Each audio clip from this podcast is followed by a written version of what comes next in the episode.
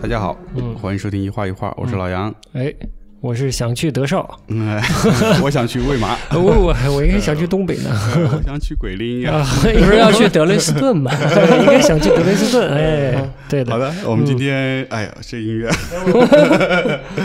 哎，我们今天又来嘉宾了，哎，开心，也是呃第二次来我们节目做客。嗯，我们先来欢迎一下我们的嘉宾小龙花。哎，大家好，我是小龙花。哎呀，我们为什么今天把龙花请过来呢？嗯，呃、也是呃疫情这段时间也好久没见了，是啊，也想聊聊近况。是、啊，之前有聊过说他去过德国，对，呃，去参加了一个艺术项目，嗯，然后呢觉得还挺有意思的，想聊一聊。嗯，因为他参加了这次活动跟Bauhaus有很深的关系，对，所以我们。也想顺便把Bauhaus也可以跟大家聊一聊，因为我龙花自己对Bauhaus也是非常嗯有感兴趣，非常热爱的。嗯，就我们互相学习一下，呃、互相学习，互相交流一下，交流一下。那我们就先从从这个你这次这个去德国的这个交流项目说起来呗。嗯、啊，这次去到德国呢，正好也是遇到就是Bauhaus一百周年，嗯啊、对这个缘起来讲，对，这是个缘起。那么。一九年吧，一九年，一九年、嗯。然后整个项目呢，也是由中国美院与就是德绍的包豪斯，嗯，啊、呃、学员一起合作、嗯，然后等于在这个，呃，这次正好在德国也是他们的那个包豪斯的设计博物馆也是开幕，嗯，所以在开幕期间呢，也是准备啊、呃、准备了一场就是开幕演出啊、呃嗯，这样的是在德绍是吗？对，是在德绍。嗯，嗯那去了多久？一个差不多一个月的时间吧，二十多二十几天的时间，蛮久的。那你这个整个节目是这个表演是准准备了多久啊？啊，这个表演它这个过程就比较复杂了。嗯、那其实整个项目的开始呢是在二零一七年、嗯，啊，当时也是由中国美院与呃德绍的包豪斯啊、呃、艺术学院一起合作、嗯，等于促成了一个表演的一个工作坊的一个学习的一个、嗯、一个一个一个工坊、嗯。啊，然后当时我也是呃，因为我的爱人啊，他他找到了一个信息，因为我他知道我非常呃喜欢那个奥斯卡施耐默，嗯，而这个工作坊正好就是奥斯卡施耐默的一个。戏剧工作坊、嗯，那这样我也就呃尝试了一下啊、嗯，去到杭州面试啊，嗯、一步一步，最后对对对，最后能够参加到整个工作坊，对对，但是最后结果呃的确不虚此行，因为整个的项目呢由德国的老师呃来进行一个专业的就是授课，他的授课内容除了教大家肢体和奥斯卡施耐默的舞蹈演出以外，他还介绍我们比如说呃包豪斯的一个整体的大概的历史，也给我们录了。一遍啊，那么中方啊、呃、当时的策划呢，也是要将宋杂剧啊融合到整个的演出中啊，所以也当时请来了昆剧团的老师来给我们指导肢体啊，也给我们讲了一些当时的一些有关东方的啊，除了肢体。表演以外，戏剧、历史，包括绘画这样的课程，等于上完这个课程以后，再配合实践的这个彩排啊，包括。动作设计包括道具制作设计、嗯、啊，然后我们最后完成了一个啊完整的一个舞台的一个表演。嗯，这是在一七年的时候对吗？对，在一七年的时候。嗯啊、那么一七年时候，当时你们最后完成的这个演出是在一九年搬上舞台的吗？还是一九年重新创作了一个作品？啊、在一七一七年完成了这个演出，其实有点像一个 demo 啊，然后道具、服装都相对是比较呃手工制作的啊。嗯、但是到了一八年之后呢，因为在呃就是象山的中国美院的设计博物馆正好也开幕了，嗯嗯、所以。啊，正好因为这个契机，又促成了一次，等于是和也是和德绍的包豪斯学院合作，嗯、啊，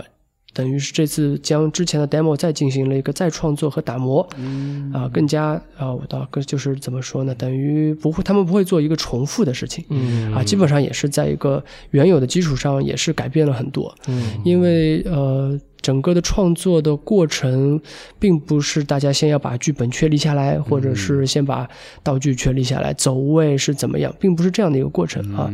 关于这方面的体验我想在后边啊我们慢慢的可以把它啊剖析开来讲啊那么。在当时一八年最后是完成了一个等于正儿八经的一个带舞台带舞台灯光效果的一个正式的一个演、嗯、开场演出、嗯、啊，然后再是这一次一九年的这个德国之行、嗯、这个演出你大概怎么定义它的类型呢？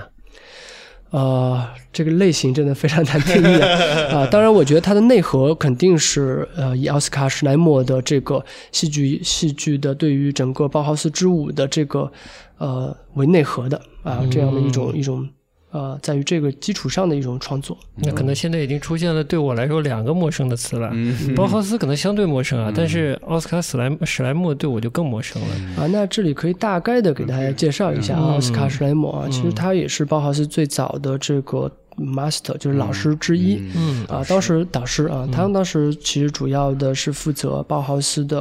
啊、呃、舞蹈，就是实他们进有一个实验性的剧场，嗯啊，如果大家有机会去到德绍的话，会发现一进校门的左侧有三扇门啊，这个门进去以后呢，就是一个呃一个很一个舞台，其实它很小，嗯啊，大概走路的话就是七步。嗯，一个正就是一个走七步就是一个边缘啊，就是一个舞台的大小。然后它是一个正方形的一个舞台。嗯，那么包就是史奈默他的整个理念也是在这个方寸之地里面，其实做道场。嗯，在这个方寸之间，他实验了他的代表作的这些舞蹈，包括芭蕾舞啊，包括棍棒之舞、形式之舞等等啊。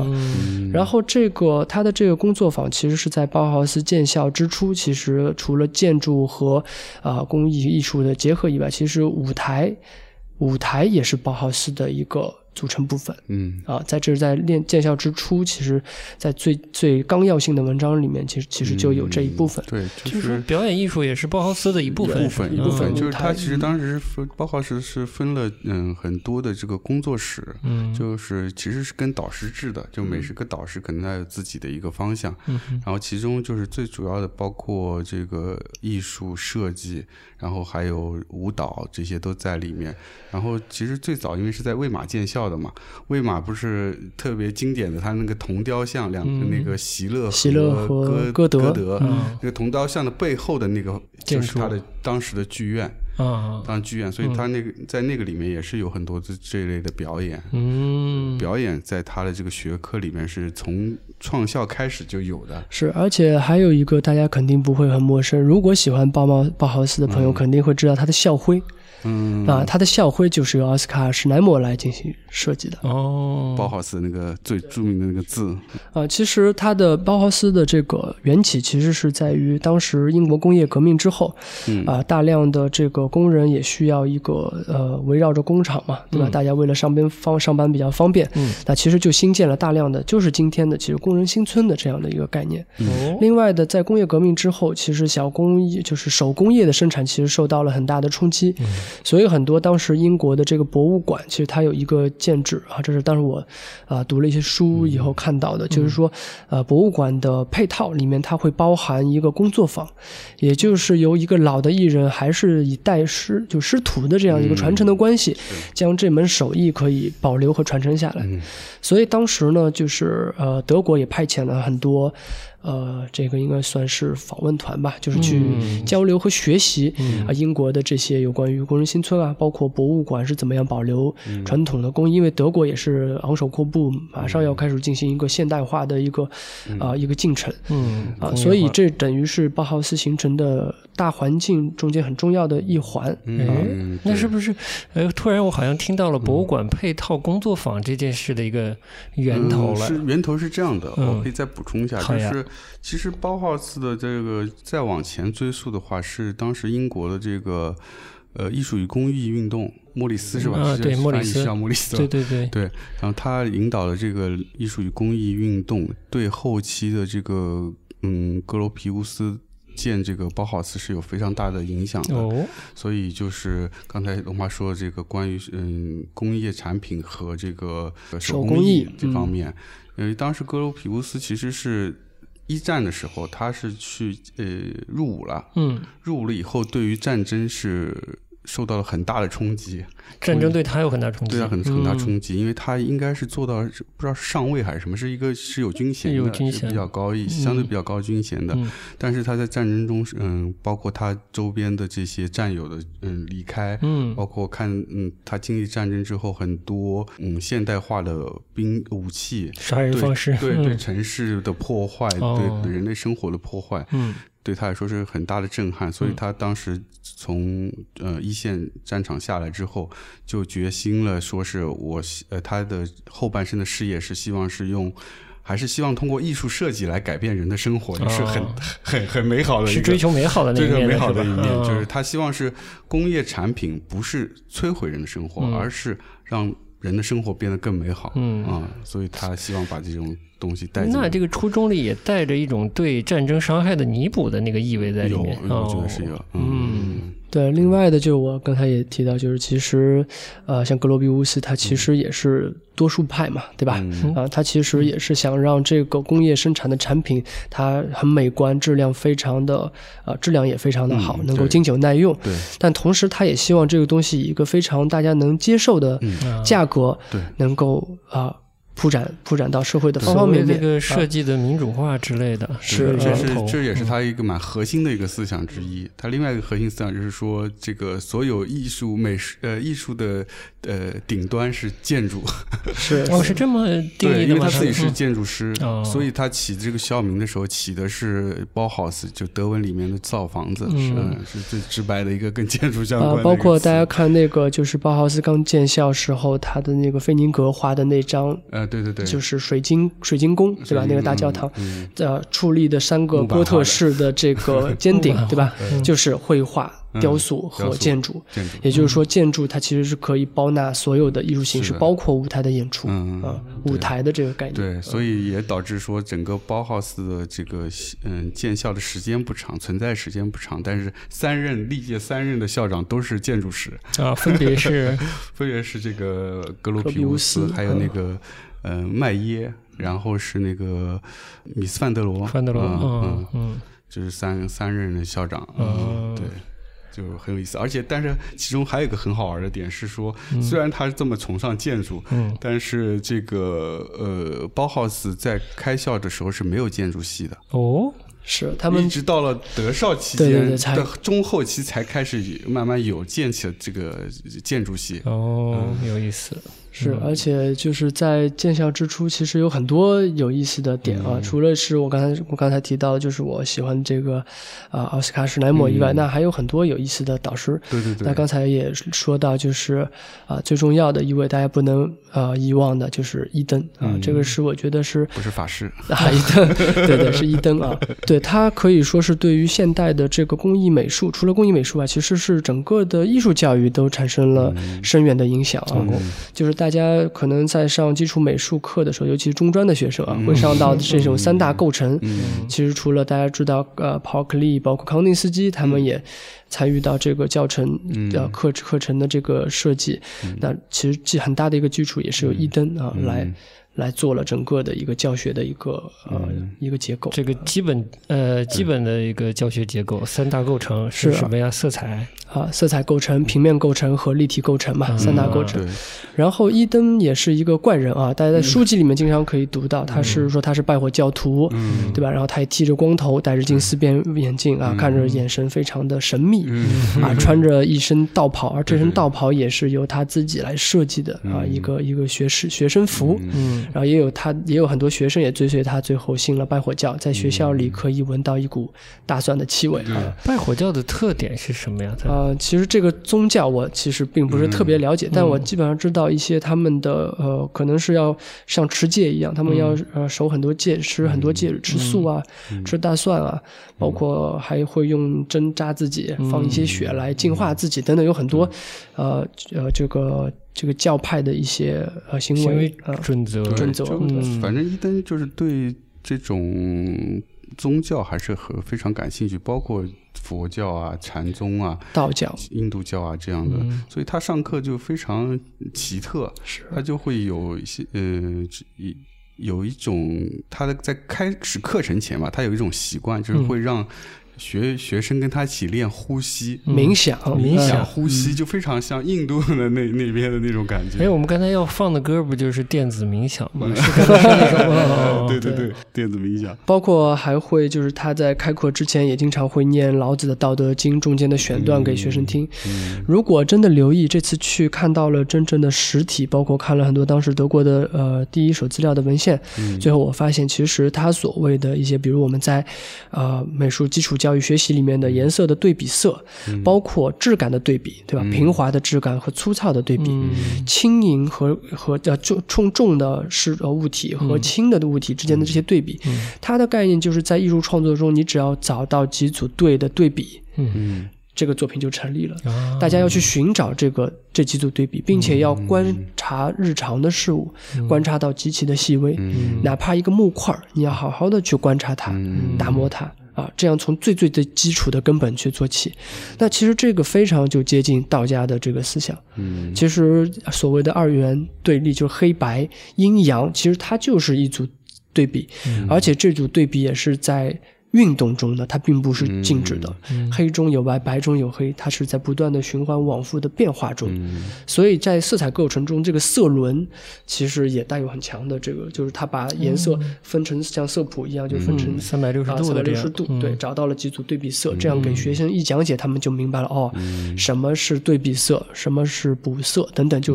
是怎样的一个关系，包括在、哦、这个的源头也在他这里吗？对对对，就是一灯最早其实他的贡献就是嗯，就是这个。这个我觉得放在现在的不管是设计类的专业还是艺术类专业、嗯、估计都很难想象吧、嗯、你老师让你吃大蒜然后冥想、嗯、然后有些哲学性的考虑这些嗯美学的基础要素的东西、嗯、视觉的基础要素的东西。对，就是其实我觉得是格罗皮乌斯本身在建校的时候的一个教学的呃观点是说，他其实是希望把艺术这样一个非常抽象的学科，嗯，也能够像建筑学一样的是有一个系统化的、哦、你可以去可以教授，对，可以教授，嗯，是让大家容易去理解并且能找到中间的诀窍的这么一个、嗯、当时的这个应用的艺术它还是一个脱胎于艺术的嗯的一个状态，对吧、嗯、它不像现在这么我们现在所说的设计那么设计，它已经非常有商业化、嗯、非常服务业的那种感觉、嗯、当时没有那么强烈的，没有没有那么强烈，所以它是一个把艺术引入设计概念的这个过程中，是可以是这么说、嗯、呃，所以鲍豪斯它的呃重要之处就是在于它将形式大师和就是工艺、嗯、工艺大师结合在一起、嗯、工艺大师也就可以说我们现在呃，我不知道恰不恰当，就是所谓的匠人，嗯嗯，啊、呃，也就是工匠，一个专门的木工，他对于木料、嗯、木材、对于木头制作的所有工艺是非常熟悉的这样一个人。嗯嗯、和形式大师，形式大师我们就可以说是非的，就是说他是纯粹的一个艺术家。嗯、你像康定斯基啊、鲍尔克利，在当时全是前卫的抽象艺术家。嗯，所以将这两者结合在一起，让学生既上形式大师的形式课，对，也上到工艺课，这样的话学生可以既有实际的操作能力，同样他又有了一个很好的审美修养，再将两者结合在一起，创造出一种前所未见的、嗯、呃产品，嗯，或者是作品。嗯嗯，这个这个，如果我不知道，我不了解现在的设计教学啊、嗯，如果能做到这样，我觉得会非常好。我不知道现在是不是、啊嗯是啊嗯？现在这是啊，应该设计是不是这样？但是德国，嗯、我的经验是德国的院校里面多少还是沿袭了这个鲍豪斯的教学体系，嗯、就是它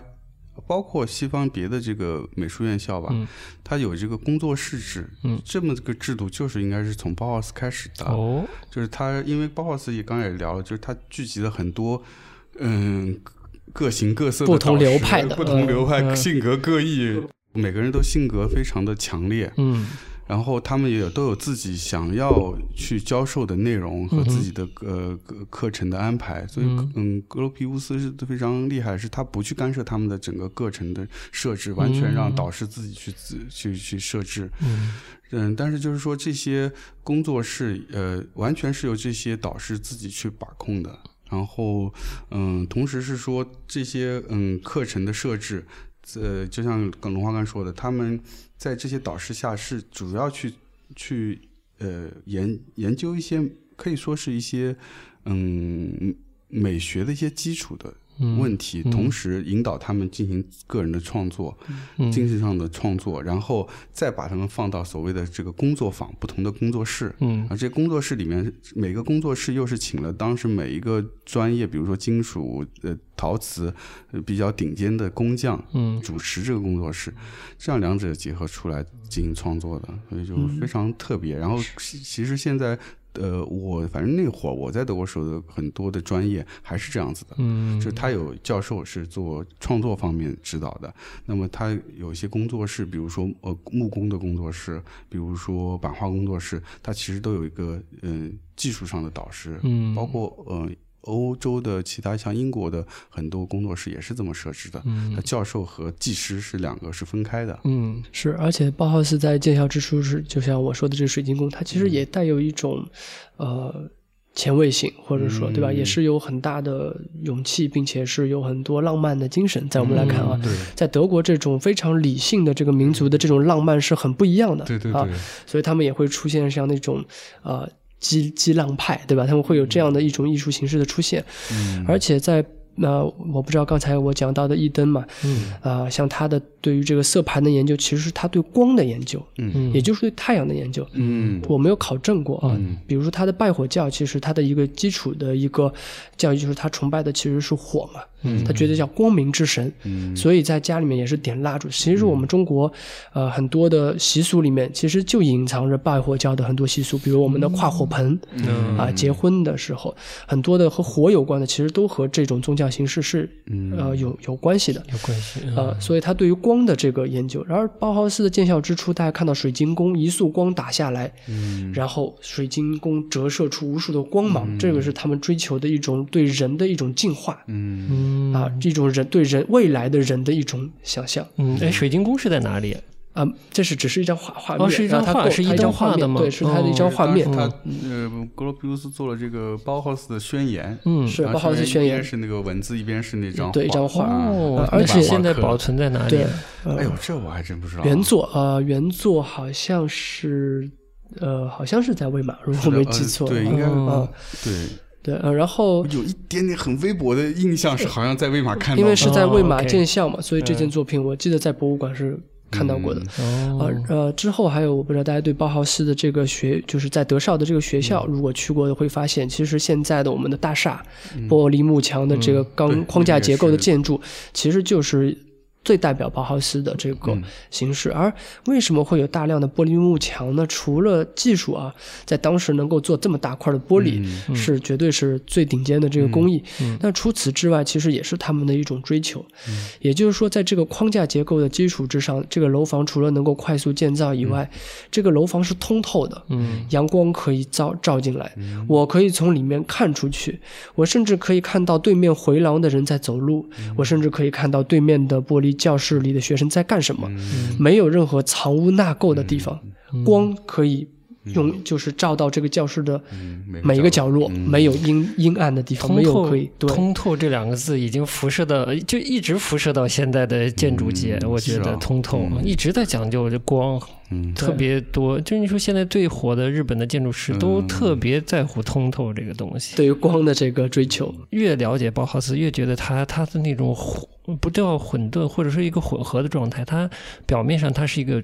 设计类的学院，对，但它充满了精神精神性的精神性打底的这个就很很丰富，对，而且作为一个建筑学院，嗯，一开始没有建筑系，啊，而且没有办法接到建筑的课程，对对对对，我觉得这个是非常有意思的，嗯，很有趣。也就是在拜豪斯的建校之初，它其实就像你说的有很多的，我体验下来就有很多的混沌，嗯，因为有很多的风格都在里面，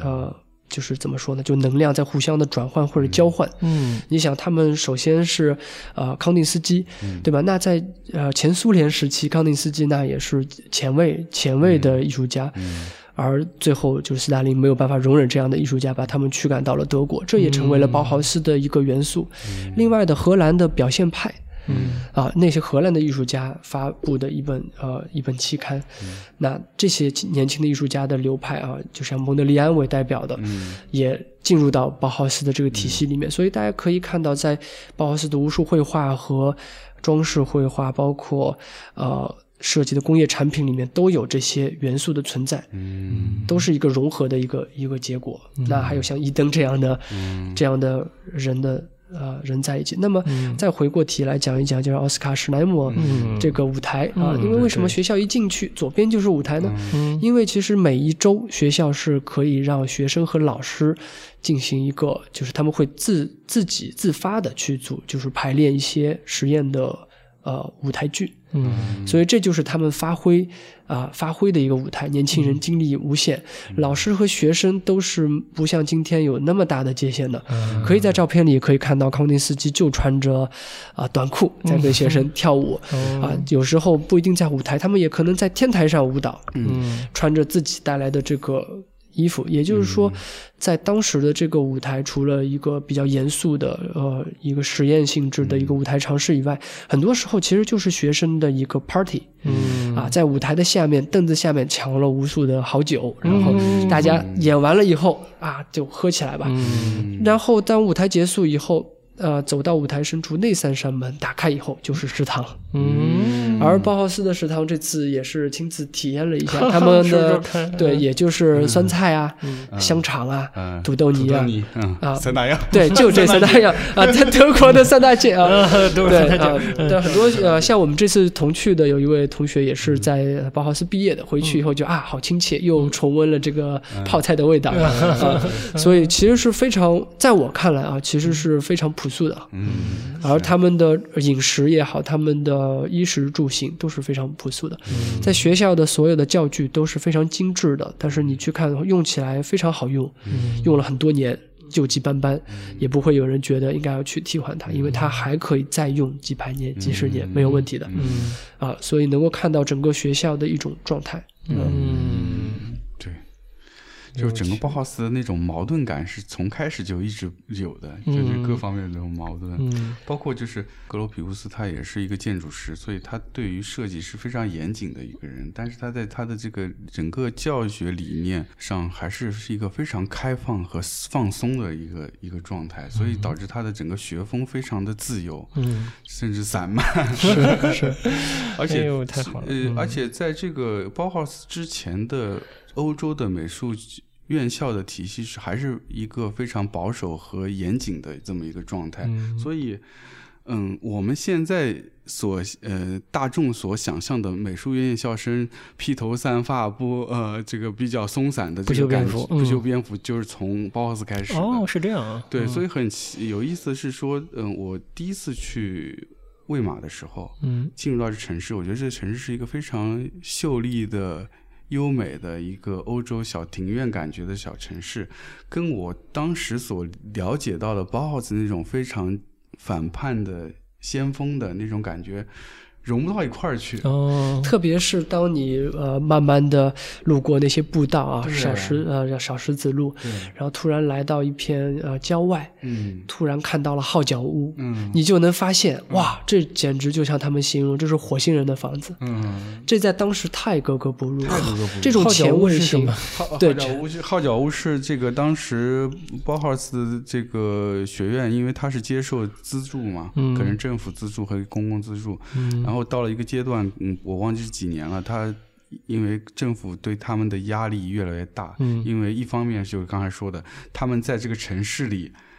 呃，一种非常先锋的姿态，导致了居民对他们的反感。哦，因为这这帮人什么人啊？哦、已经到这种程度了、呃哦，所以就会给到政府压力，压力政府就会反过来给到学校压力，嗯、是说你们必须。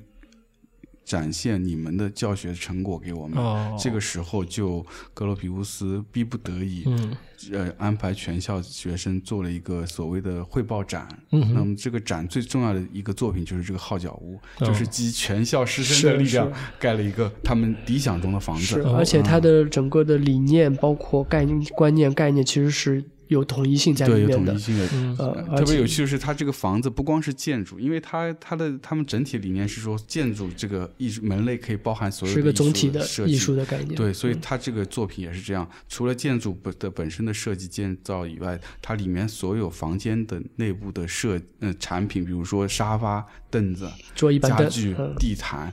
然后全是学生作品挂的画、嗯、艺术作品、嗯、全部是作品、哦嗯、而且是体系化的体系化的、哦嗯哦、你俩都去过吧？对，去过去过去过、嗯。而且你去了以后就发现，我们今天因为我刚在装修嘛，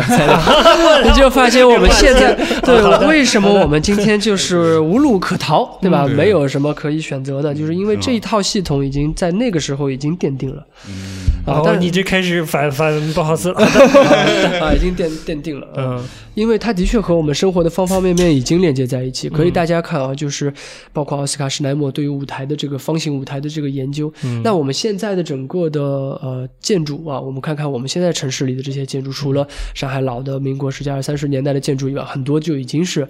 玻璃幕墙，对吧？嗯啊，就是这样的一个现代的建筑，其实它就有点像一个巨大的舞台。嗯、可能就是他们当时想象中的一个未来的一个盛景、嗯嗯、而其实要谈包豪斯的话，其实也不能只局限于他这个学校、嗯、其实也要和德国的整个大环境也要连接起来、嗯、除了刚才我们说的这个工业革命、嗯、包括对于英国的这个采风给他带来的这个啊、嗯呃、影响之外呢，其实包豪斯的形成还有他其他的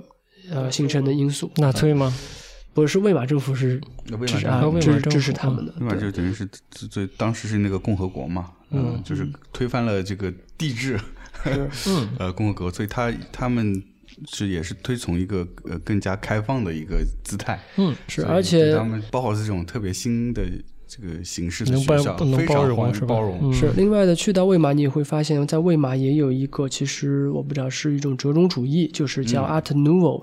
的一个、嗯嗯、一个新艺术时期的一个一个一个博物馆吧。嗯、它里面成实就是呃成立了大量已经有设计师这个名词啊、呃、的作品，当时有啊、嗯、椅子啊桌椅板凳，然后你就会发现它其实是崇尚的一种叫理性美、嗯、因为在那个博物馆里面有进门就有一个很好玩的装置，就是大家可以看到巴洛克和洛可可式的各种呃带有强烈装饰的橱柜、嗯、然后呢呃在桌子上有一个榔头、嗯、你可以用那个榔头去敲击啊、呃、这上面的一个按钮，嗯敲，当你敲击的时候，就发现这些洛可可的雕花全掉下来了、嗯。最后掉下来的其实是当时新艺术时期特征比较强烈的一种、嗯、啊折中时期的，还没有极简到包豪斯、嗯、啊，甚至到后面像 Deco 这样，嗯、其实已经是呃已经是简化过的一个结果、嗯嗯。而它的这个简化其实也是从手工艺，因为以前的很多雕花要用手工来完成，嗯、已经也要适应它一个机器生产的一种、嗯、一种大批量的机器生产，并且它能够拆解。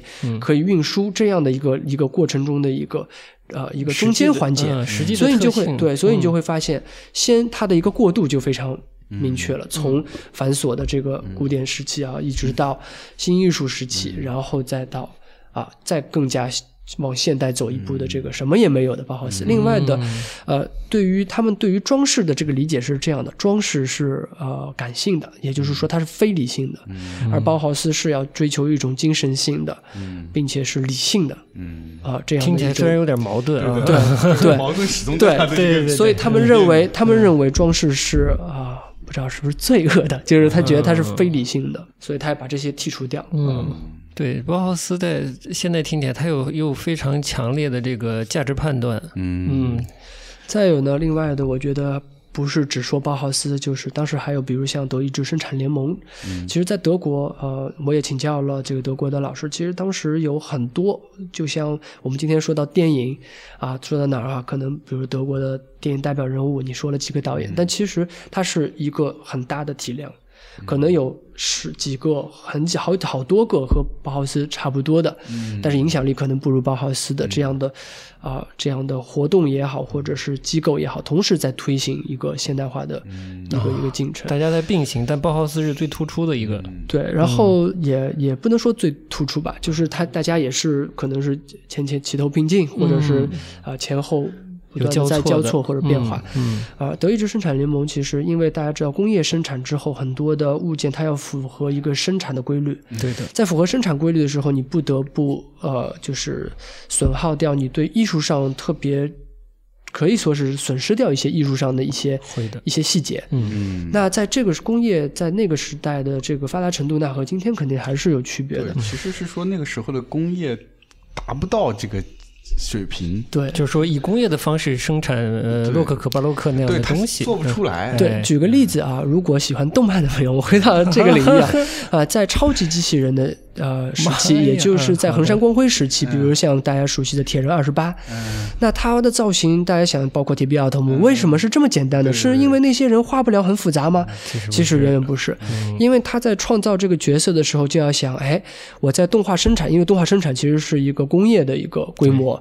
那我每多一个结构，那就是你想一万张这个菲林出去了，那就是多了这么多的工作量，做多了这么多的工序，那对我的成本的控制也是，对吧？另外的，他要迅速的占领市场，于是他要大量的去生产。嗯、那么像超级机器人，像衡山光辉的这些铁人二十八等等这些机器人的设计也是圆滚滚的，对吧？它也是从铁皮玩具的这块来，因为它的工艺就用到是铁皮玩具的这个流程，所以它的造型设计是要考虑到，哎，我之后生产的这个周边产品，我用 soft B 的材料啊，哦、还是用铁皮的材料，我应该怎么样能够去进行一个有效的生产？嗯，但同时又要具备很强的辨识度和审美。嗯，在这种高压就是很大的压力，因为它的工工艺达不到的要求下，艺术家的这种妥协，但是他又在这个妥协里做动足了脑筋。嗯，于是大家可以看到这个简约不简单，嗯、就在这个简单里面，大家能看到他的一种智慧的光芒，嗯、反而是更大的。嗯、那包括在呃，就是说康定斯基，对吧？当时在呃苏联，他也是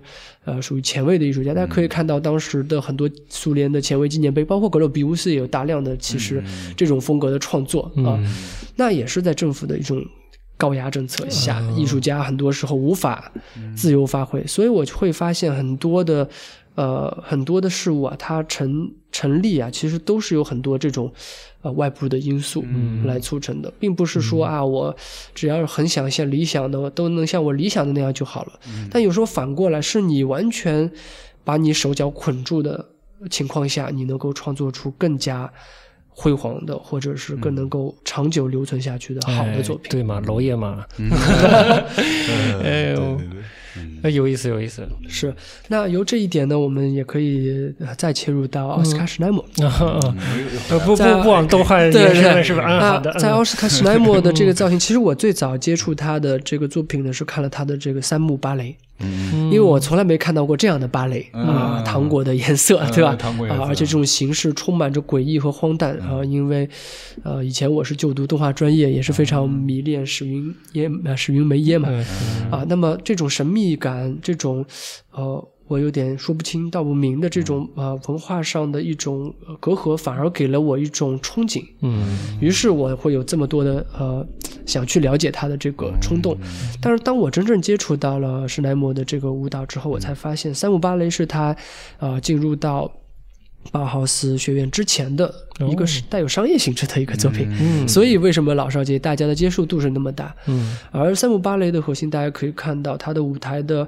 呃。舞台的情况是非常简约的，地上有几根线，嗯，但是它和你演员在空间里的位置和舞蹈的动作是有很多密切的关系，他就在做这方面的实验。嗯、另外的这些芭蕾舞专业的芭蕾舞演员穿着的衣物是完全将他们束缚住的。嗯，当你穿着一个巨大的球体把你的手都包在里面的时候，嗯、你怎么样舞蹈呢？嗯、这就回到了奥斯卡·史奈姆他这个创作的一个核心。嗯，啊，也就是老师我们给我们举的例子，就是当我已经老了，嗯，到我八十岁了，嗯，腿脚都不能动的时候，哎，嗯、我可以用我的大拇指跳一段舞蹈。嗯，嗯听起来蛮浪漫。是，当我拿就他对舞蹈的理解就是，如果我呃抬手拿起一个玻璃杯，嗯、但我并不是直接只是为了快速的去喝那杯水的时候，嗯、哎，我把它拿起来，嗯、观察一下。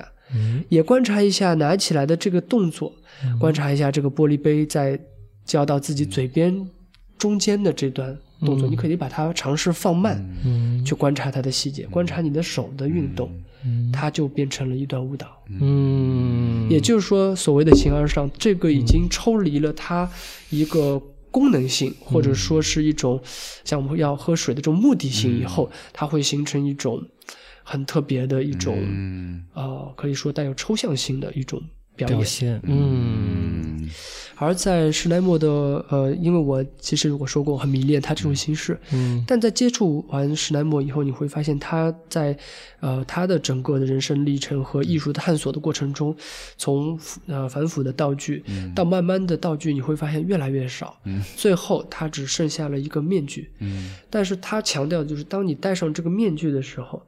他很强调的是，你进入到这个舞台的舞台上的时候，嗯、你的这个状态其实就是一个 figure。嗯、啊，你一定要有一个很明确的自己的一个形象，嗯、你要有一个自己明确的一个精神性的一个东西，嗯、并且你的肢体是非常果断、嗯、非常清晰的，嗯、你很清晰的踏，你很清晰你脚下踏出的每一步，因为舞台就七步宽，嗯、七步宽嘛，嗯、它的上下的高度也是七步，哦、你在这个方盒子里，你是一个怎么样的一个、嗯、一个状态？嗯，对。再到晚年的时候，甚至他可以真面目示人，嗯，他是一步一步的。走到了就是对一步一步的在做减法，嗯呃、反而它的内核是越来越丰满，嗯嗯、很观念性的，嗯嗯、这个不了解史莱默吧？你之前没有，就是他那个这个这个表演表演我看过，我看过。哦嗯、你是说这个三幕芭蕾你看过？对，看过看过，嗯、还因为蛮经典的，就是他那个人形都是。圆形的是，嗯、就是最早的那个状态，嗯、包括你看典型的还有棍棒之舞，嗯、对吧？在身上绑了很多木条，嗯，但他每做一个动作，你就会发现整个的木条。这个时候，你可以呃对应的想到康定斯基的绘画中线条的这个运运用，嗯、你可以想到呃点线面。嗯啊，包括基础造型，圆形、方形、三角形，嗯，基础的颜色，嗯，对吧？呃，红黄蓝，红黄蓝，嗯，你能抢到这些啊，呃，最基础、最最基础的，嗯、但其它其实变化是无限的，嗯啊，嗯，是，嗯，那我们，嗯，你说，那你这次就是参加这个项艺术项目。之前你是没有做过类似表演类的作品的，对吗？是没有没有做过，嗯，所以这次对你是也是个新鲜的体验啊，也是一种体验，嗯、对对对。嗯、那你觉得经过这次的项目，包括从一七年开始参加这工作坊，到最后一九年最后呈现，嗯、用表演的方式的创作，跟你之前的呃绘画也好啊，做一些装置啊，嗯，雕塑作品也好啊。它给你感官上最大的区别在哪里？嗯，我觉得呃，当然肢体表演在舞台上肯定是一种很特殊的感觉，嗯、呃，但是我觉得整个创作下来，对我印象最深刻的就是在当大家在集体创作一个，嗯、呃概念性的一种呃舞蹈的时候，嗯、呃。呃，当你想要尝试着去确立一些东西的时候，嗯、你会发现，呃，德国的呃，像我们的老师啦，嗯、Torsten Bloom 啊，嗯、他总是在打破你。嗯啊，他总是在你站稳马步的时候，让这个东西变得又不确定了。嗯，也就是说，整个的打磨过程是在最后的演出的那一刻还在进行。嗯，这种创作的体验，我觉得是非常非常难得的。嗯，也就是时时刻刻都是保持着一种。呃，开放的状态，嗯、甚至是可以说是一种童真。你可以发现他投入其中的时候，呃，玩起那些道具来是那么的有趣。嗯，啊，我不知道怎么去形容。嗯，比如当他呃在台子的四边，他定做了四个立柱啊，嗯、然后四柱这立柱有点像一个呃头上是像像一个倒梯形，嗯、在倒梯形里面也涂了一个颜色啊，外部是灰色的。嗯，然后他突然发现，哎。当这个道具被运到了，我们先是在德绍排练，嗯、当运到德累斯顿的时候，他突然那个道具，因为他运输是要拆解开的，嗯、他发现那个东西很好，他说：“哎，你用这个吧。”这个时候我已经把自己的道具已经打磨得非常成熟了，嗯、我自己的舞蹈动作也已经哎排练的，我觉得呃挺有心得了。嗯，但是说：“哎，你用这个吧。”嗯，对对，哎，我拿到一个这个，然后我就开始玩起来。嗯，哎，最后他说我们一起讨论，他觉得哎有一个动作啊，嗯、你把这个东西架在你的大腿上，其实这个动作是很深的，嗯、我不知道大家能力就不是特别合理。嗯，但是当你抬腿的时候，这个东西会像一个抽象的一个摇铃或者一个喇叭，嗯、在你的腿上哎敲打，哦、然后它正面的又是橙色的。嗯，而当我在舞台上去表演这一出的时候，就发现舞台下的小孩都乐了。嗯嗯嗯，这个动作哎很有意思。嗯哦，是这个是我最大的一个、嗯、一个一个收获吧。不不是不妨我们先来讲讲，因为这个演出的起源是在德绍还是在哪里的这个设计博物馆的开幕啊？是在德绍对吗？啊，对对对，呃、哎，是演了几场？是，也是一百一百周年的一个庆典的活动之一嘛。嗯嗯、啊，然后是这样的啊，这个演出呃排练呢，我们是在德绍，因为德绍有木工坊，嗯、所以这是其实是我最最新的地方，因为我很喜欢做手工、嗯、啊，大家知道。对。然后我也认为我自己的美术强项在这儿，嗯、但是其实到了那边以后呢，老师很少让我们做这块事儿、啊、我们出了图纸以后，发现木工师傅已经帮我们把这个东西完成的差不多了。哦，那这个时候我就很失落啊！我最想要享受的这部分好像没有了、嗯、啊，那就是最后就是呃，等于怎么说呢啊？大家就是把精力都放在了这个表演的这块。嗯、老师说了，就不想让我们再像之前一样去啊、呃、准为大家准备这些道具了、嗯、啊，因为这次的学呃上次的学员也有很多并不是动手能力特别强的，嗯，那也是有我和另一位同学，我们可能相帮着一起、嗯、很多同学的作作品我们一起来分工啊，嗯、当然也有啊、呃、上次有现代舞的演员，这样的话很多舞蹈的部分也有这位学员来负责一些我们的这个创作和教授、嗯、啊，包括给我们一些指导、嗯、所以这种配合我觉得还是挺有挺有意思的、嗯、但这次就等于我们把所有的精力都放在了表演，嗯啊，在德绍的排练完成之后，我们就先来到的是德累斯顿，嗯啊，德累斯顿、哦、现在德绍是先到了德累斯顿，嗯、哦、啊，德累斯顿的这个城市的背景老杨可以大概的介绍一下、嗯、可以稍微说一下，就德累斯顿是东德的一个城市，是一个在东德的这个文化上比较重要的一个城市、嗯、也应该是算是东德的，我忘记是第一大还是第第二大城市了，就除去东柏林以外，东柏林啊、呃，就是非常重要的一个城市、嗯、然后它也是在二战中经历了战火，是也是整个德国在二战中遭受这个轰炸最严重的一个城市。嗯、然后它的这个城市是其实是一个还蛮嗯，我个人还蛮喜欢的，挺美的一个城市，因为它紧邻着那个德国的北边的一条母亲河叫易北河，嗯，南边是莱茵河嘛，嗯，易北河河畔，嗯，所以它有水这个城市。另外，它有很多巴洛克式的这个宫殿的建筑，嗯、呃，非常美。但是再加上这个战战火，使得它的建筑，嗯、呃，增加了很非常沧桑的味道，因为很多老建筑都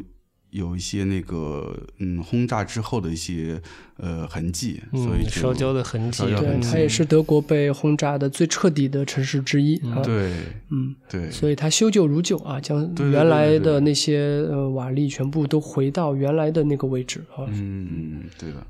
非常沧桑的一个一个城市，对对对，然后也是、嗯、这个城市也相对是比较有呃人文色彩的，所以它表现在哪里？嗯，我记不得具体的，我有点忘记了，因为时间太久了。但是呃，像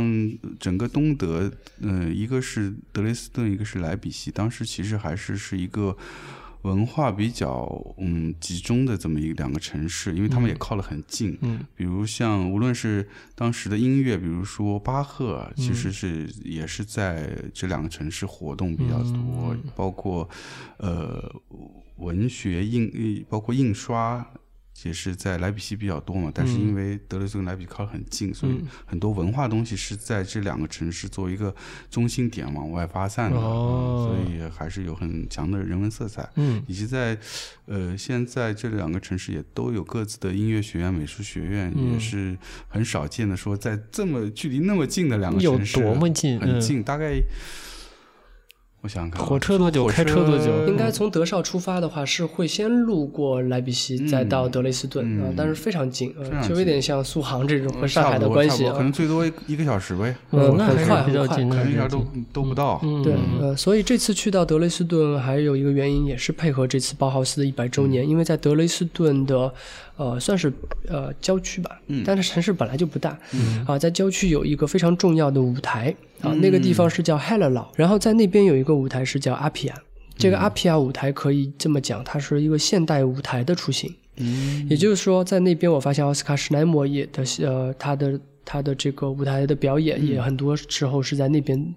啊、哦，这个舞台，这个舞台，舞台对，除了、嗯、除此之外，它也是，呃，就是呃，现代舞台的一个雏形。为什么这么说呢？就是现代舞台，你会发现以前，比如说我们从古典的舞台一步一步进化，嗯、当时有透视法，人在舞台中是很小的，嗯，对吧？然后它的舞台是有各种纵深，而到阿皮亚舞台，它的舞台简化成了。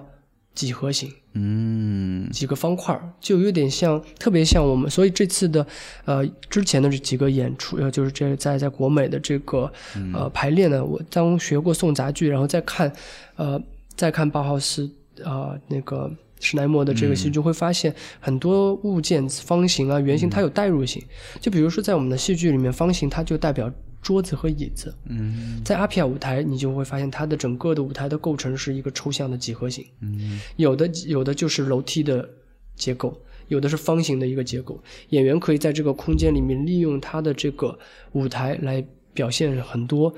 可能大家看了具象的也好抽象的也好的作品。另外的这个舞台、嗯、它除了舞台不是纯平的一个舞台吗？它是立体的，它是立体的，它是有结构的，方就是有各种几何形、哦、抽象的几何形组成的、嗯、就基本的形的、啊、对，但它也不是一下到这样，它是一步一步进化成这样的、嗯、像以前舞台很少会截取一个局部作为背景，这样的时候演员会被放大，嗯，整个的戏剧它可能是一个在屋子的一个角落，然后一步一步它越来越简化越来越抽象，嗯，最后就进化成了最极简的一个一个造型。正好在去演出的同时呢，那边也是呃海拉老舞台的一个等于历史的一个回顾，也看到了大量的这个影像，一百、嗯、多年前、嗯、呃人的一个表演的一个一个记录、嗯、你就会发现其实那些舞台的演员也是城市里的一些就是大众，嗯，普通市民，普通市民也可以去表演表演、哦、对，然后有各种各样的，也有神话故事，也有也有一些概念性的抽象的故事啊、嗯呃，这样，而且这个舞台非常有意思。一看到那个主建筑的时候，它的上面有一个八卦，嗯，然后才发现，其实，在创作这个，在这个建筑也好，或者是这个舞台也好，它其实也是吸收了很多道教的，嗯，就是有关我说的这个阴阳的这一块。嗯、你会发现，它所有的门的把手也是不同的，嗯，一个圆把手和一个弯形把手，嗯，也是一组关系。嗯也就是在这个建筑的方方面面透出的这个给你透出的这个信号，也是它带有一种受到东方思潮影响的一种结果。那么这个演出也非常有意思，在这个它是一个、啊、等于有点像不是二十四小时那么夸张，可能十二小时十四小时一个不间断的那么长时间、啊、对，但是它是由不同的，有电子音乐人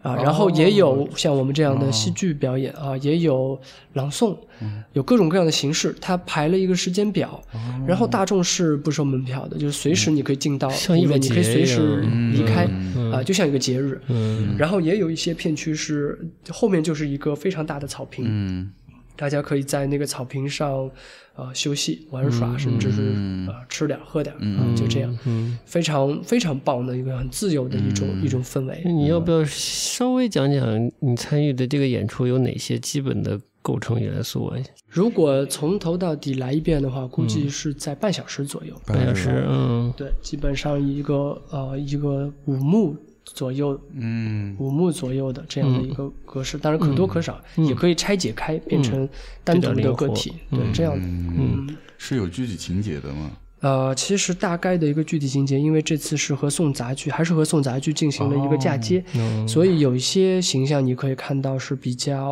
呃。史奈默式的或者是包豪斯式的、嗯、那还有一些造型呢，就比如说呃，有些东西会把那个水袖的结构做成一个风箱的结构，嗯，但你这个动作呢又有一些那个呃宋代的戏剧的这个感觉，但它其实又不太一样，嗯啊，就有点像啊、呃，在音效上的处理也是呃，可能有些声效听起来像是传统的锣鼓，嗯，但其实也是有其他的代替物去模拟的、嗯、其实它是要跳脱一个文本上的一个东西，直接能够够到一个更加、嗯最有最有创作力核心的这个部分啊，假如不是一个数据化的一个东西，听起来非常的抽象。其实就是说抽表，嗯，就是抽象出了各种符号或者元素，然后再把它表现出来，重新就通过一个创造性的，呃。怎么说创造性的创作活动吧，然后把它再表现出来。对，因为在假杂剧里面，它其实也有很多的呃，就是角色嘛，传统的角色，嗯、比如说有小有有丑角，嗯啊、呃，还有包括刚刚开戏的时候，也需要有一个将大家将演员引到这个舞台上的这样的一个角色，嗯、这在这个。呃，这个这次的表演中都保留了这些结构。嗯、每个章对于这个角色的分配啊，有些呃角色是银色的啊，比较比较尖锐，它的造型。嗯、有一个角色它比较圆形，比较金色，它有点象征着日月。嗯啊，然而而由银色的演员将你啊，由金色的演员将你带上台，由银色的演员将你带走，带走、嗯，就有点像一种生死的轮回，或者是一幕的结束和开始的交替，昼夜的交替，嗯，有一种这样的隐喻在里面，嗯、是需要你去进行解读的。嗯，嗯对，你会找到很多组这样的关系。然后每个学员其实大家都是自由发挥的，但是在这个过程中，整体的考量是会把方形的和啊、呃、圆形的可能组在一起。你的肢体语言是圆形的，他的肢体语言是方形的，嗯，而这个过程其实都是玩出来的。嗯，那么这个语句其实是伊登在建校之初，也在他的整个的呃教学的纲要里面其实也写到的。整句话我无法完整复述，嗯，它其实有点接近是在玩中学。在学中做，嗯，就是说所有的创造是在玩耍中获得的，嗯，其中的这些对比元素也像你刚才说到的，这是谁提出的？就是在找到不同的、呃、强对比，它这个作品就成立、嗯。其实我觉得这个还是一个系统化的事情，因为最后是有啊、呃，是有。像导演了，其实老师其实扮演的是一个导演的角色，嗯、他在进行这一个全场的把控，嗯、就有点像格罗比乌斯在控制着康定斯基、克利等等不同的艺术家在一个框架下面，嗯、但是你怎么玩，他都是在这个框架体系下面的，嗯、所以不会出现一个问题，嗯啊，然后每个人也可以获得自己的体验和自由。嗯、好的，这部分其实是很难传达的，这个属于自己参与的，对, 对, 对, 对, 对，有些部分是创作者自己的享受，其实看的人未必看得到的。对，而关于解读呢，因为像呃，就是虽然是有个我说的这种对比关系啊，嗯、是你自己去发现的，它其实是呃看似很松散，但其实里面是有一个。有一个架构的，而且是一个精密的一个好好，就是非常深入的去，呃，组织的一个东西。嗯，对，就是对高度设计过的嘛，嗯、这个毕竟是设计学院嘛。要不稍微讲一讲这个呃设计博物馆啊？设计博物馆是也是非常推荐大家去看的，对吧？嗯、当然魏玛的和德绍的，我觉得都要去看。两边的这个藏品也是各不相同，因为原件只有一件嘛，对吧？嗯、有些能在魏玛看到，有些可以在德绍看到。嗯、那么这次的作品是体这个博物馆的体量也是啊、呃、挺庞大的，嗯、啊很多当时的一些建筑图的图纸啊，包括还有很多元年的。呃，元年的这些绘画和装置，哪怕是学生作业，也都有所、嗯、有所展示。而且还有很关键的是，能够看到，啊，包豪斯形成受到影响的这些杂志，当时一些杂志也能看到。其实很多是各地文明的这个刊物，嗯、非洲的、嗯、啊，包括美洲的艺术，包括、嗯、呃，对，你能看到很多东方的、嗯、很多杂志，它在那边有陈列。当时的杂志吗？对，当时的杂志。哦、好，另外一方面呢，它你也能看到它的整个的。一个脉络，它也按照时期来进行了一个划分。嗯，你能看到不同时期、不同代表艺术家的这些作品的原件。嗯，啊，除此之外，你也能看到一些成熟的工业产品了、啊，嗯、就是现在也很有名的这些，嗯、啊，就是瓦西里伊牙等等这些、嗯、啊，这些标志性的这些啊、嗯、作品的这个原件。嗯，啊，除此之外呢，还有一个板块我觉得很有意思，它也梳理了呃包豪斯。对于全世界的一个贡献，嗯，也就是说，对其他学院的一个，呃，就因为在，比如他也例举了，比如在日本啊，在啊、呃、美国啊等等一些设计学院，这个是在完全在他的这个脉络下面的，他也会进行一个大概的一个梳理、嗯、啊。其实就我知道的话，在同济大学其实很早的时候也是派遣了当时的学者去到德国，当时也是直接就跟克罗比乌斯也。也是学到了这个包豪斯的整套的一个理念，最后带回到上海，嗯、也是有这样一个事情。嗯、那个在同济有一个建筑师叫文远楼，嗯啊，很巧啊，那也是在好多年前我画过一张插图，是一本杂志，嗯、就是画的这个文远楼、嗯、啊，是一个典型的包豪斯式的建筑。嗯、那在上海，其实大家遍布的。呃，在各种小马路里啊，老老城区，你也能看到很多包豪斯式的建筑，嗯啊，包豪斯式的钢窗，包豪斯式的框架结构等等啊。德绍的那个设计美术馆我没去过，设计博物馆没去过嘛？德绍那那个设计美术馆，它整个展品里面哪一部分的这个比重最多啊？呃，有大量的文献，文献多，呃、对对，就我说的图纸啊、嗯、等等啊，很多的文献啊。然后展品也是非常多，我觉得整个体量上来说的话，不亚于魏玛的这个藏量。嗯，嗯对。而在这个开幕的时候其实就是一个盛大的派对啊，非常的自由啊，年轻人从各地，因为德绍这个城市其实平时的话没什么人没什么人去，年轻人不太会去啊，因为他们都说没有好玩的酒吧，对吧，也没有好看的演出，除了去看巴浩斯其实也没什么其他的。那么在这个活动当天你就可以看到，因为在巴浩斯的这个学院很近的地方就是火车站，嗯，所以马上就可以火车站上来就是进到校园片区，嗯，进到这个呃，你也可以去参观学校，你也可以去到这个博物馆现场，它的一楼其实就是一个晚上就是一个电子乐派对的现场，嗯，然后也是跟那个Hellerau一样，也是不间断的有无数的演出团体在里面，嗯，也是按照节目表有无数的演出在发生，嗯，形式包括书籍也在那边进行一些展示和售卖，嗯，德绍我觉得既然作为一个工业城市，还有一点也要提一提，就是有关于Bauhaus的几个时期。对，当他从魏玛离开的时候啊，那其实很多的除了除了呃德绍以外，像柏林啊等等很多大城市都向他抛出橄榄枝，希望他能够过来。对啊，但是最后他还是选择了啊选择了这个德绍。嗯，我觉得这个其实也是有天时地利的因素，因为首先德绍也能满足他完成一栋他心目中的这个教学楼啊，所以大家这个是大家必定要去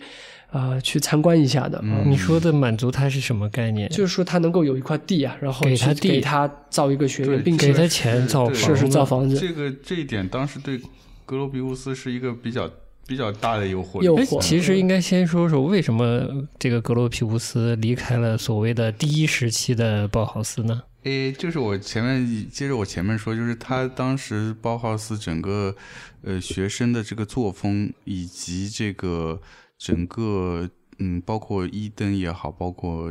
有大部分的一个老教师和学生，他比较是左倾的一个比较激进的一个状态，嗯，所以当时但是当时整个社会氛围包括政治的氛围是比较保守的，嗯，虽然是已经从帝制转到了共和国制，但是延续下来还是相对比气氛比较保守，还玩不了嬉皮，对，玩不了，玩了以后大家有点就是大众有点受不了，嗯，然后而且有一个比较相对比较直接导火线是就是玩大了，学生们玩大了，哎，说说看，把他们那个席勒和歌德的那个铜雕像给用颜料给泼了，哦，涂了，哦，然后就导致了整个市民的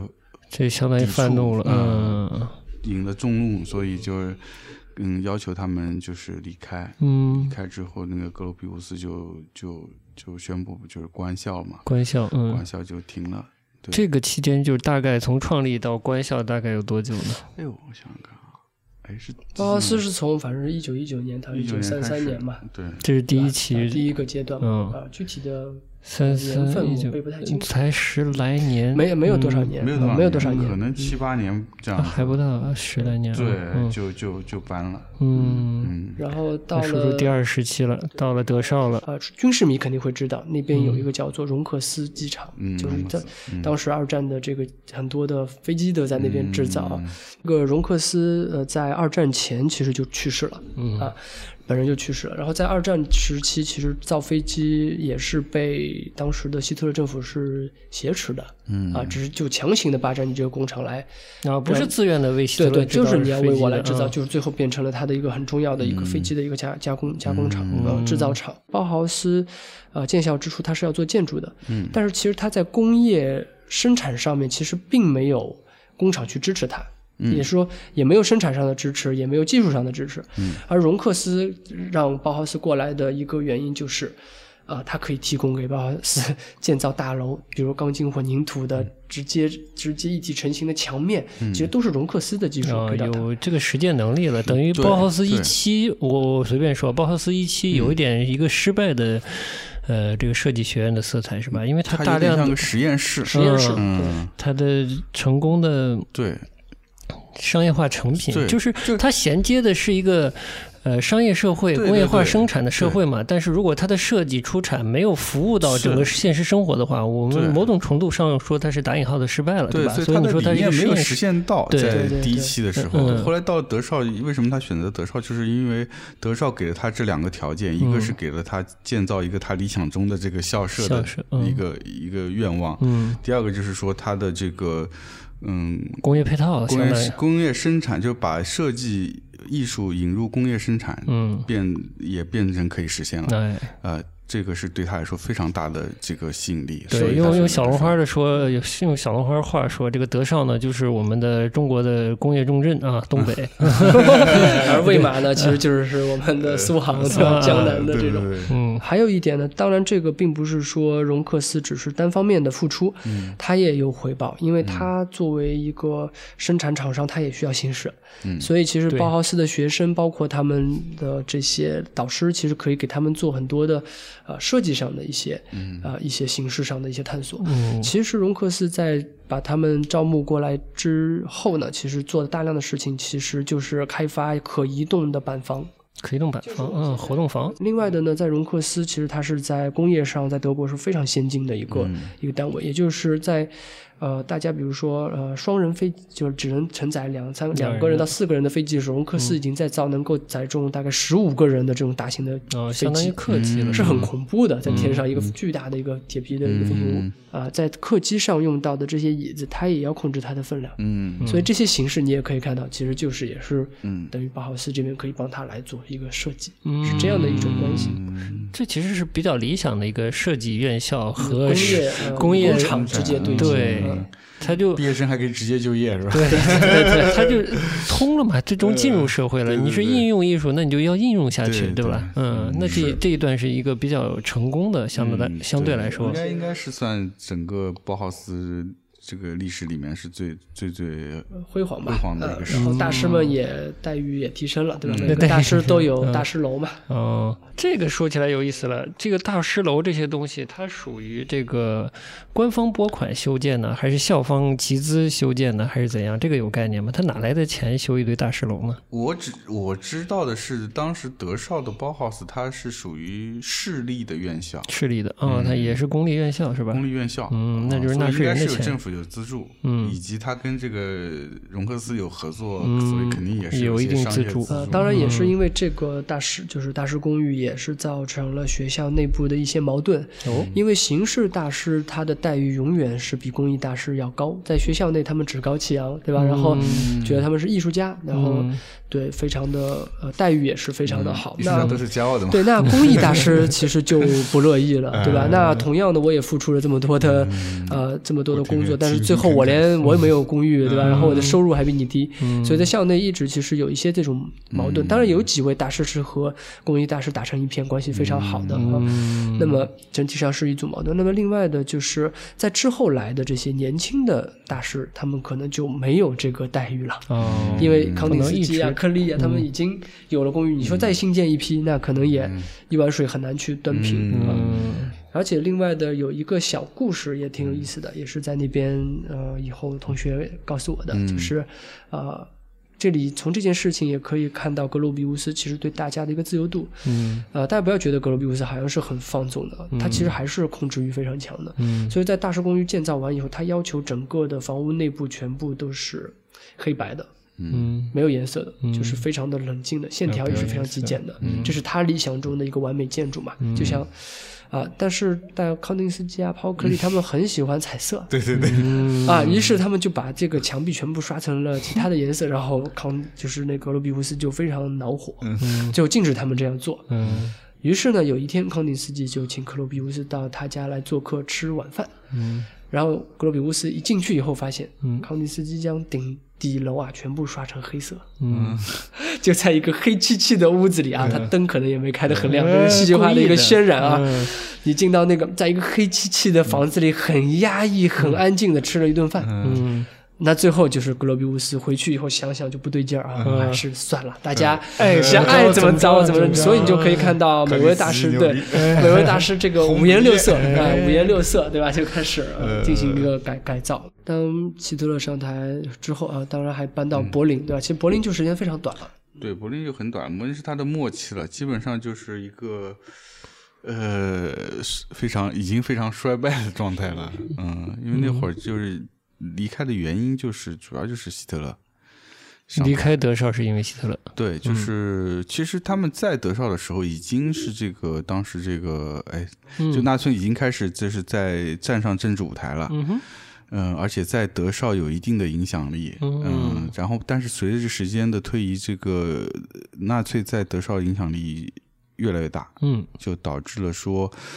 整个包豪斯变成了一个他们攻击的目标，哦，嗯，因为包豪斯是明显是偏左派的，嗯，然而他们是右派的，嗯，然后其实所以在这个这个阶段中间，那个格罗皮乌斯也卸任了，嗯，就是因为他担心自己会会因为自己这个比较明显目标导致学校的瘫痪，所以他就主动离开了，哦，所以让第二呃下一位校长接任他的这个职位。是觉得他觉得自己是旗手，可能成为主要的打击目标，对，然后连累学校，所以他就对对他他是这么说的。但是我觉得吧，哦哦，中间可能也比较复杂，也比较复杂，啊，他可能这个学校，哦 okay， 嗯, 嗯，离他刚建校时候可能目标也呃这个状态也越来越不一样了，哦，okay， 可能他也有自己的想法，嗯，所以他离开之后就恢复了一个建筑师的身份。OK，嗯，嗯，就做一些建筑项目。这个点有意思，我觉得其实，嗯，包豪斯一期啊，包豪斯一期，我靠，这地产商点评不错，他们也算建造商。呃，包豪斯的一期带有的现当代艺术气质特别强，嗯，对，嗯，是不是呢？对，他他建校不是这个呃三个重要的元素嘛，嗯，建筑、绘画、绘画和什么设计和设计，嗯，对，为什么咱？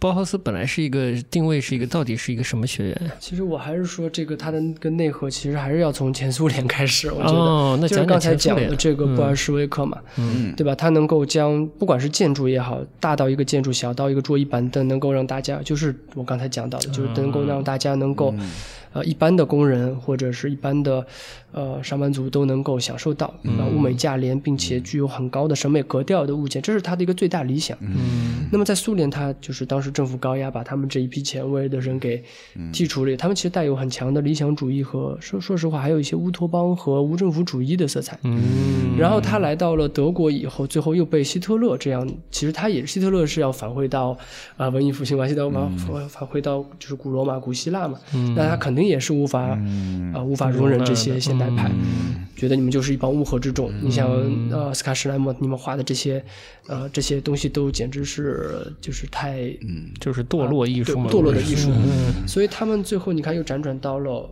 美国，嗯，然后甚至到上海都受到他的这个波及和影响，嗯，包括你看像最后的呃，最后二战之后啊，嗯，共产主义阵营，比如说从东德，嗯，到我之前去过的捷克斯洛伐克，嗯，再包括我们像在中国那是遍地开花了，嗯，这种工人新村的兴起其实都是沿用的包豪斯的结构和它的建筑方式，哦，所以它结果是全世界遍地开花，嗯，对，在共产的还是 在, 在共产世界还是在格罗比乌，嗯，其实是完成了格罗比乌斯的一个理想，我觉得，嗯，但是它也产生了很多变种，嗯，但是我不知道，但如果去过捷克你会发现一到那个楼下那种工人新村就觉得哇和自己的好像，嗯，然后一到德国的东德的德绍啊，嗯，包括 德, 德累斯顿你会发现很多楼就跟我们这儿的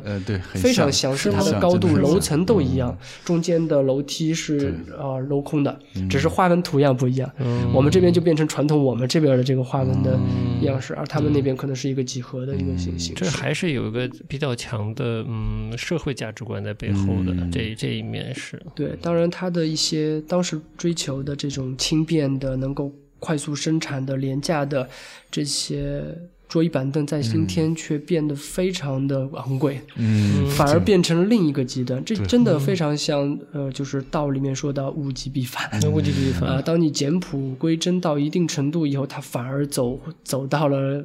就是特别资本的那个、嗯、那个、那个路线里面。对，而这个大量生产，比如说宜家，就各种就现代化这个工业生产的造成的所有制成品的一次性化。这个也是一种、嗯、怎么说呢，也含着一种物极必反的味道里面。是，而且这种体验应该大家都会在生活中很容易接触到，就比如说在父母那个年代八啊七十年代到八十年代有很多的、嗯、包括就是张庆功老师在研究的这个上海设计啊、嗯、包括上海制造啊、嗯、这里面有无数的物件其实就是符合了当时的这些这些生产的原理，比如说美观，嗯，但一定是找工艺大师。当然，你可能还请一个名画家去画他的这个啊、呃、热水瓶的外外外外部装饰。嗯、那你想，那修养能不好吗？对吧？嗯、那工业，你说实话和现在是没法比，但是在当时已经能够尽可能的能够把它做到成本最低、嗯、耐用，嗯，呃。最好做到最好，而且当时的工人真的是扎扎实实兢兢业业的在生产，他不会想到啊我的工时是多少呀，因为也是大锅饭嘛，对吧、啊、所以这样的我们生产出来的东西其实也具有一代一定的一个时代时代性。但是你看看反而是啊，大家想九十年代一直到现在的很多我们这边生产出来的东西最后真的成为了垃圾，一点痕迹都没有留下，对，很快就没有了。最后复古回去呢，复古回潮还是热水瓶，嗯，对吧？以前的搪瓷杯、嗯、还是回到了那个东西。嗯，鲍豪斯给后来留下的一个挺重要的点就是说，呃，什么是既实用又廉价，同时它又是美的这样的一个产品。至少它是这是它的理念，是吧？或者是它一直在追寻的。嗯，嗯是，我觉得这个就我的理解啊。嗯，能大胆一点，我觉得他还是从一个服务大众的角度、嗯、大众的这个角度出发的、嗯、对，我这说简单点啊，就是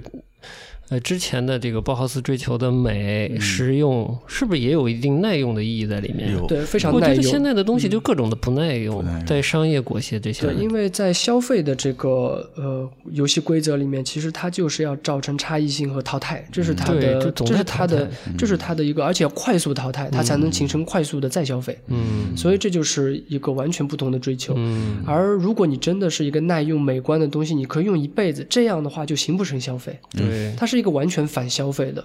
一个形式、嗯、而且另外从审美上讲、嗯、我一个不管我年薪多少我都可以拥有它、嗯、这样的时候真正的其实达到了一种大家其实是用自己的生活对生活的理解、嗯、对品质的理解对美的理解去衡量你的阶级，嗯，可以这样讲吧，就是并不是以你的收入、嗯、以你所在的这个地位去衡量你所在的这个阶层、嗯、真正的能达到一种我不知道是不是共产追求的一种、嗯、一种美好的一种、嗯、一种一种愿景。嗯，对、呃，我我因为是在工艺美工艺美、啊、对对对任任教嘛、嗯，那这个工艺这两个字其实最早就是从包豪斯来、嗯，所以我们这个有很多学校有很多老工艺人啊，也是非常厉害的老教师。嗯，那么年纪有点大了，在学校、嗯、呃在学校教了很多年的书、嗯，那么他们就提出很多观念，对我形成很多影响，嗯、比如他们提出像。建筑是熏陶人的，嗯，那我觉得不单只是建筑吧，所有的物件、日常的一些大家能够耳濡目染的东西，其实是最好的教育。嗯，你看在西西方的教堂，它其实有就有很强的叙事性。你不懂文字的人，因为当时有很多文盲嘛，嗯、你去到教堂，你听到神父的这个布道，你看到了这个画面，其实对你就是一种熏陶。嗯，这些东西都是润物细无声，是在这些物件里。嗯、如果你生活的周围的物件，呃，建筑看到的一景一。一一个道具全是美的，那你这个人肯定是会好的，我是这样觉得啊、嗯。然后另外一块就是老老教师提出的，就是、嗯、呃西方来的这些信息资讯，包括风潮，嗯、在当时的上海，他用了一个词，我觉得特别特别对，他说被消灭掉了。就你看我买的这本包豪斯在美国的这本书，嗯、你就会发现很多批判性的文章。而这种批判性，我觉得这个是在西方，西方很早从古希腊开始，在哲学里面就有的一块儿、嗯，就是你要你要接受一个东西的过程，其实是你要先去质疑它、嗯、批判它、嗯嗯，甚至与它形成一种对立，这样才能够检验出，用实践去检验出它是不是适合我的。嗯，所以这个部分，我觉得用用消灭掉这个词，我觉得非常准确。哎，怎么讲、嗯？因为当一个风潮来的时候，如果你想当时如果什么齐白石，包括那些老的中国有中国有中国底蕴的这些呃文化人是在的，对吧？嗯、包括梁漱溟、嗯，他们会有很多对于这艺术上面的见解。嗯，那就有点像今天，比如说像啊、呃、陈丹青或者是梁文道，在给大家庖丁解牛，给大家来。呃，阐述，因为他们有很好的理论根基。那么搞理论的人，你就应该去搞理论；嗯、搞实践创作的人，你就好好搞实践创作。嗯、大家教往一处使、嗯嗯。那这样的话，造成的结果就是不会一味的跟、嗯、跟随潮流、嗯。你可以有自己的一个立足点、嗯，这样才能够真正的建设一个质量的本属于本民族的，嗯，呃，一个或者是本一在自己所在这个地域的一个好的一个文化。嗯、我觉得这是一个一个基础。太好了，就是潮流被消灭了，嗯、但它有价值的部分在消灭的这个行为中过程中留下来了。留下来了，嗯，是，这是一种健康的消化。各行各业，不管是呃，就是其实还是缺乏一些批判的声音，还是缺乏一些真正有见地的，可以而且是能够给大家都听到的这种、嗯、这种声音、嗯，这样的话才能够让这个事情壮大起来。嗯，好的，所以多来我们节目。哎呀，最后你自己做了个广告，好的，好的。行啊，怎么？那今天感觉差不多。行，嗯，这期节目就先到这儿。好嘞，那我们特别感谢龙花今天分享包豪斯是吧？对，我其实是个包豪斯小白，我虽然各种零敲碎打的碎片式的吸入了一点、嗯、这一点包豪斯、嗯、那一点包豪斯，但我还是不了解包豪斯、嗯、因为我今天还是吸收的相对比较充分一些了、嗯、我也不是一个理论出身的啊，嗯、只是、嗯、只是我的一个个人、嗯、非常个人化的一个见解、嗯、那其中有错有对的就大家请包涵、嗯、对对对、嗯、大家要用消灭的方式来吸收我们输出的内容、嗯、对不对？消灭我们好的好的，嗯，太好了，后浪推前浪了、嗯、希望之后我们也能能有机会多多找一些有趣的话题。我觉得龙花她的兴趣也挺广泛的、嗯、包括有一些关于工艺方面啊，关于材料啊，她都挺挺。最可怕的是关于这个玩偶吗？啊，特摄片玩、嗯、对，这个我们一直还不敢跟她聊，不敢开这个话题，质量不太够，这个开了也刹不住车呀、啊。对，我们得找个另外一个人跟她一起聊，哎、可能就 有, 有, 有意思一些、嗯嗯。对的，行，有机会我们可以跟大家聊一下这关于动画、嗯、漫画啊、特。是啊，嗯，手办玩具，对对对、嗯，我们希望能够大家一起分享吧。嗯，好，那我们今天就在音乐中结束今天节目，谢谢龙花。好，大家再见，下回见，拜拜。拜拜。